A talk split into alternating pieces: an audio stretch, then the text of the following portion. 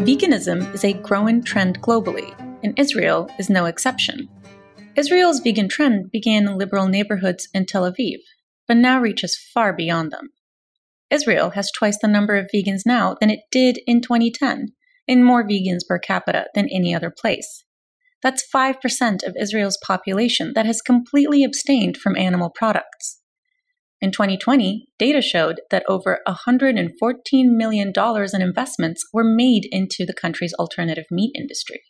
Today it's growing exponentially. It's unbelievable. And uh, especially alternative proteins, which is the biggest, fastest growing segment. Israel is actually number two in absolute number of companies. Within that community, we find tremendous diversity. The largest fraction of Israeli vegans is comprised of socially liberal Jews motivated by a desire to protect animal rights.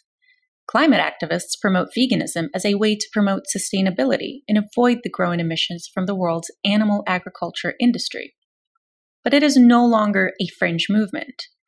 Prime Minister Netanyahu adopted Meatless Mondays for the Knesset cafeteria back in 2014, and the following year, the Army began offering leather free boots and a special meal plan to hundreds of vegan soldiers. As the number of vegan soldiers rises, so does the demand for a proper response. The military kitchen, once notorious for feeding soldiers mostly with spam, is providing much more than that today, with a special emphasis on the needs of its vegan soldiers. At the other side of the social spectrum, a small but growing number of rabbis and members of the Orthodox community argued that modern farming methods cause suffering to animals, which violates Jewish scripture.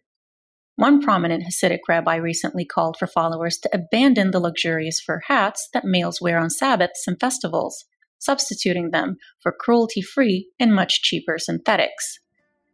As the vegan movement grows, it is continuing to enter the mainstream in Israel.